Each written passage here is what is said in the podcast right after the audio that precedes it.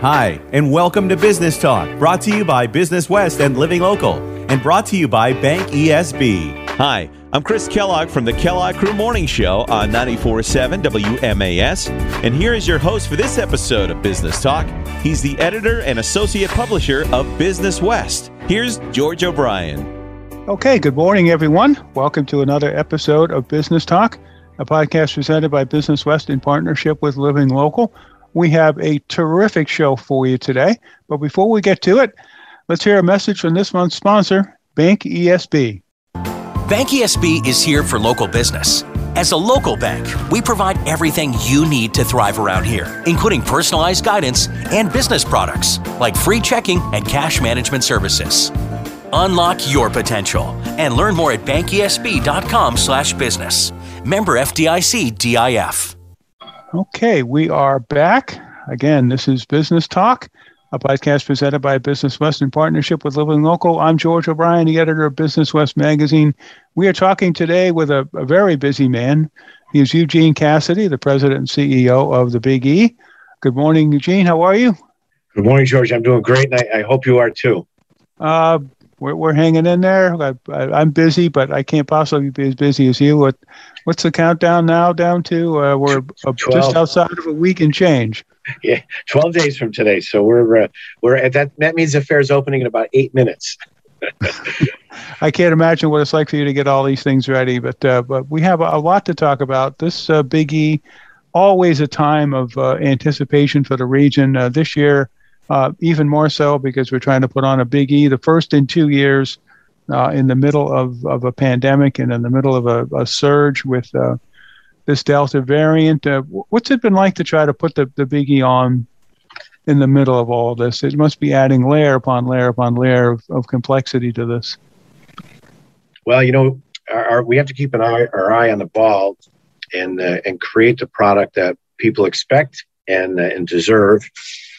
Um, you know, we owe it to our community uh, because of the economic impact that we have on the region, uh, it, it, we owe it to the community to build out uh, as best we can in order to get us all back to business.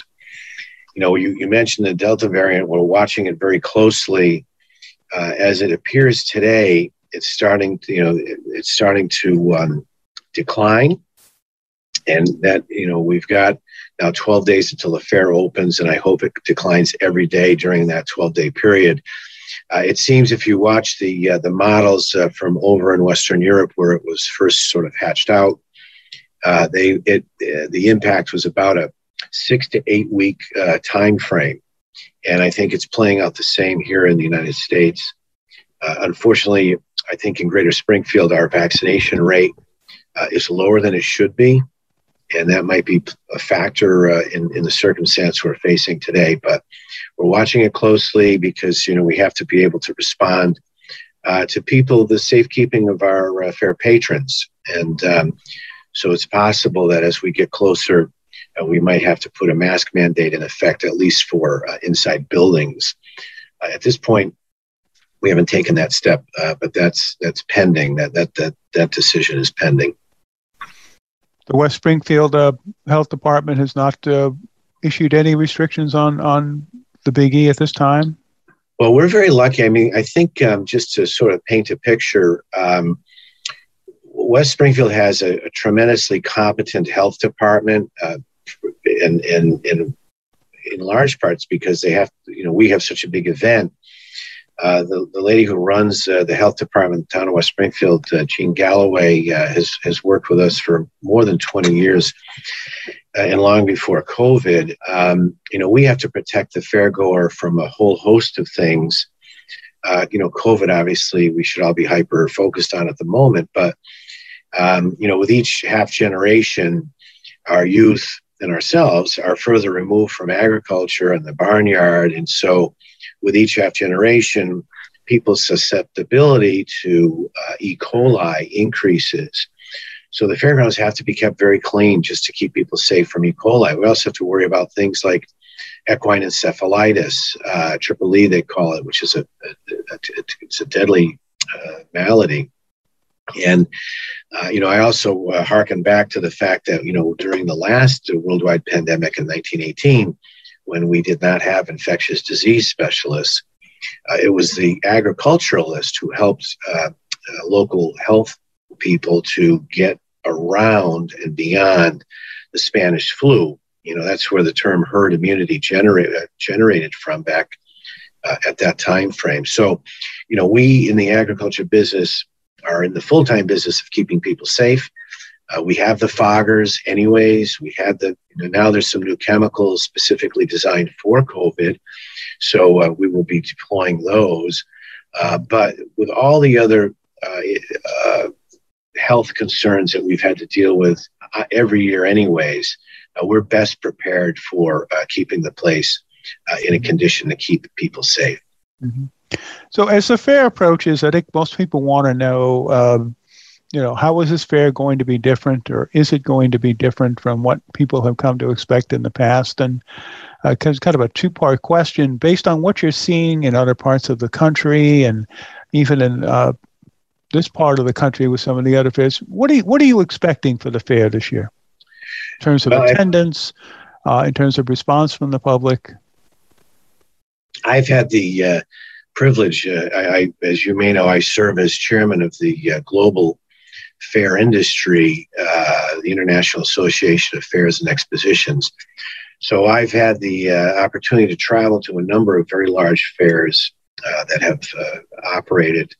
Wisconsin, as we speak, Minnesota is going on. That's the second largest fair outside of Texas in North America. some of the, the, the Iowa State Fair.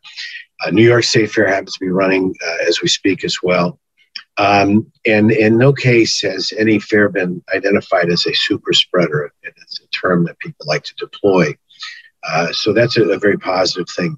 People are dying to get back to the American way of life, and, and that's what a fair offers.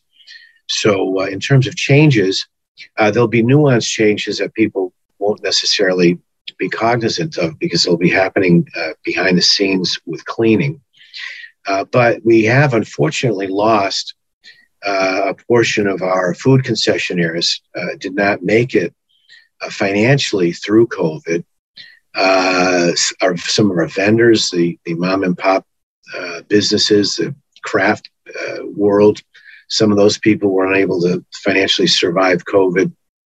And what we did was we made a decision not to fill every space that that was that was uh, vacated in order to create a little bit more space on the fairgrounds.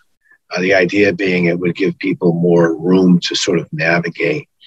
So uh, I hope that you know my, my hope is that people don't uh, notice those changes that that, that they're more nuanced. Um, but we have you know we have our great food lineup. We have I know we have we have a tremendous uh, lineup for entertainment, and of course, all of our agriculture production as well.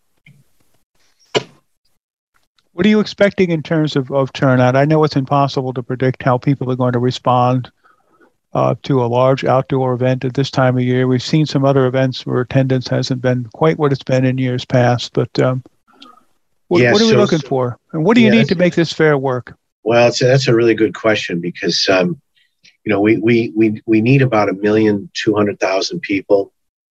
Uh, our, our the last previous fairs that we had in 19, 18, 17 drew about a million. It drew over a million six. Uh, we anticipate a decline, as as I think that should that's an intelligent way to predict. Uh, people are going to be. Some people are never going to return to large events. Their own sensibility is going to prevent them from from doing that. Um, some people are going to return to large events, but they may not go inside buildings. You know, they might prefer to stay uh, in the out of doors. Um, you know, we're going to heavily uh, encourage people to wear masks. Certainly, anybody who has not been vaccinated, we're going to make that a you know requirement. Uh, you know, we're, we're like I say, we're, we're watching that Delta variant to see how restrictive we're going to be. Um, but uh, you know, we anticipate a decline, and I think that's sensible. I do know that in other parts of the country, uh, some of the fairs have had record-setting years. Actually, Uh, Wisconsin had a tremendous, they have a 12 day fair. They did about 845,000 people. Uh, they had, they suffered incredibly bad weather wherein they had to roll out their emergency uh, weather and evacuation plans on three occasions. Um, right now, the New York State Fair is running with a mask mandate. Unfortunately, uh, fair goers are responding by not going to the fair, so their attendance is about 50% down and uh, and actually they lowered their admission price to, to only from twelve to three dollars. So people are responding in a negative way to the mask requirement at, up in New York, uh, which you know which is troublesome uh, on a lot of levels. Uh, you, you know you want people to be responsible for themselves. You want people to be responsible for others, uh, and so. Um, uh, but my anticipation from all of the feedback that I've gotten is that we will have a strong fair, and I, I think we'll, we'll, we'll reach our goals. What has this been like for you and your, your staff to try to put on a fair this year? You're dealing with a whole lot of challenges, not just uh, COVID, but um, you know the business community trying to get set up over there. There are workforce shortages. Uh, you're always worried about the weather. Hopefully, we've gotten all the, the rain behind us here, but uh, this this has got to be uh, probably the most difficult year you've had trying to get ready for the fair. No, it's interesting because you know you know one would think, but it, it really hasn't been. I mean, we we've been for us, we're always in the full time fair production mode, and we've now this has been two years, so we're very anxious uh, to get back to business. So it's been actually very rewarding to, to, to welcome people back, to, to be able to provide a platform. Um, you know, we did a lot during the year to try to support our business partners. Um, you know, many of, for, for example, the the the, uh, the, the decorator that one of the decorators that we use, company uh, Special Event Rentals, they're out of Sudbury, Massachusetts, a company that's been in existence for a couple of generations or more with a lot of employees, did not make it through COVID. They they they they uh, they couldn't survive COVID. Um, so getting you know getting the, the fair back in production and allowing people to get back to work has been very rewarding and, and it's taken taken a lot of the edge off. Um, some of us have been doing this for a long time. This is my 28th fair some some of the folks on staff at the Big E have done this 44 times, and that that two year gap actually, you know, really interrupted our thinking. So we, we were faced with some intellectual challenges, like what's our next step? We haven't done this in two years, even though we've done it 44 years uh, in total. So um, it's been fun for all of us, and uh, in, in that way.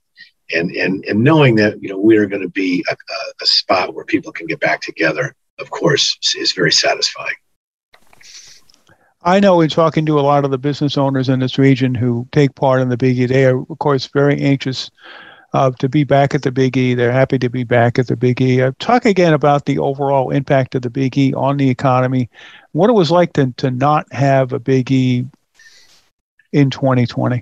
Sure, George. You know, very difficult. Um, you know, as the as the general manager of the fairgrounds, uh, we have a mission, and our mission uh, really is to is to grow this economy, to keep to create uh, to create work for people, and you know we are we're, we're agriculture oriented, but we're family oriented and we're business focused. So it was very difficult for us uh, not to have the fair. Clearly, it was the right thing to do, but the Eastern States is a not-for-profit organization, so uh, you know we we have to rely on on the on the event in order to sustain ourselves. And when we talk about our economic impact on the greater Springfield community, it's $681 million. I'll often say, you know, close to three quarters of a billion dollars. Uh, that is very consequential because it affects every resident of Hampden County. Um, it affects, you know, the, the, the tax receipts uh, in Boston for the Commonwealth. It has a, has a, a ripple effect uh, throughout the, the world, frankly, for agriculture because we provide the agricultural platform and markets for uh, people to to get their product uh, out to the public. Um, so, uh, you know, from that aspect of our operation, I think by and large, most people don't understand. Uh, you know, they see the fair, they know it is a big event. Uh, you know, hopefully they take pride in it. This is everybody's fair from this region for sure and it's important to me. I want people to be pride filled about the Eastern States Exposition. But it's likely that they don't understand uh, the greater, larger impact of the organization on the community uh, at large. And um, if, if nothing else, COVID gave us an opportunity to sort of talk about that, to talk about the precarious nature of this not for profit legacy organization that was started by really, really forward thinking people from Springfield who had a vision to use the, the fair as a means by which to, to uh, create a rising tide for, for the region. So that's the one silver lining I've taken out of, of COVID. It's that we've been able to, and with help from you and Business West for sure, to be able to tell our story. Interesting. Well, good luck to you this year with the fair. And uh, again, it, it's had to be a very difficult year. How, how has this past year just been for the Big E? I know you've been, uh, like a lot of businesses, you've been trying to find new revenue streams, new ways to, to do business. Uh, well, new ways to get through this. It's um, a, a lot of what we did we did in order to support the partners that we work with in order to produce the fair. It, it was not economically rewarding necessarily for the eastern states, but it kept other people in business, people that we needed uh, in order to get the Big E to run. So uh, we came up with some clever ideas. I think um, uh, to, to, try to, to, try to make some payroll, uh, to keep the team together, um, and uh, you know, it's been an, it's been an extraordinarily difficult year. I I, I, I normally wouldn't do this, but uh, you know, I, I want to thank the Westfield Savings Bank, Bill Wagner, uh, uh, in particular, for uh, helping us through a very uh, economically trying time uh, for this organization. Without without their credit, you know, things would be quite dire for the eastern states. Okay. Well, I hope that this is the start of uh, a turnaround for the Big E. I, I, hope that you're able to put on a fair that uh, lives up to the expectations uh, and that everybody can remain safe. I know there are a lot of eyes, um, not only in this region but in other parts of the country, on your fair. We hope you can can pull it off. What what's good for food this year? I think that's the number one question on everyone's well, mind. Well, we've got some really interesting thing. You know, we, we are uh, lucky here in the Greater Springfield area because we've got some really clever folks uh, making some interesting foods for sure. And and the rewarding thing is. Uh, the food product uh, will take off at the Big E and uh, it will make its way uh, to, to other fairs across the country. So, you know, this year we've got the deep fried pineapple with a coconut batter on it, uh, which is really, you know, it's a great dessert, very, very, very tasty. Um, we've got uh, a, a, Bloody Mary grilled cheese sandwich, which will blow you away. So good from the Delaney House. Um, I had a, a, half of a hamburger. I would have eaten the whole thing, but I had to do an interview and I, I didn't want to have the onion in my teeth. But uh, the White Hut uh, built up a, uh, a, cheeseburger with fried onions and bacon uh, and a sriracha maple syrup uh, on the side between waffle uh, slices. So uh, crazy thing, but really, really good. we had some fried rice balls. Paul Kozub has released another flavor of the V1 vodka, which will be will make its debut at the fair, which I think people will really enjoy. Uh, so there's a lot of there's a lot of new things. I encourage people to go visit thebige.com to do two things: plan your day and plan your diet. And remember, everything you consume at the Eastern States, you walk off, so the calories don't count. All right. Well, good. Uh, food for thought in every respect of that term, uh, really. So good luck to you again. Uh, thanks for coming on the show. We really appreciate it. We'll have you back on after it's over. To, to Thank you, George. I'd be, I'll, I'll, be happy to report. And I, I, I wish you and everybody uh, uh, very, very, very healthy best wishes. Okay. Thank you again. We want to thank all of you for tuning in today. Uh, this has been uh, Business Talk, a podcast presented by Business West in partnership with Living Local sponsored this month by Bank ESB. Uh, I'm George O'Brien, the editor of Business West Magazine, and we'll see you next time.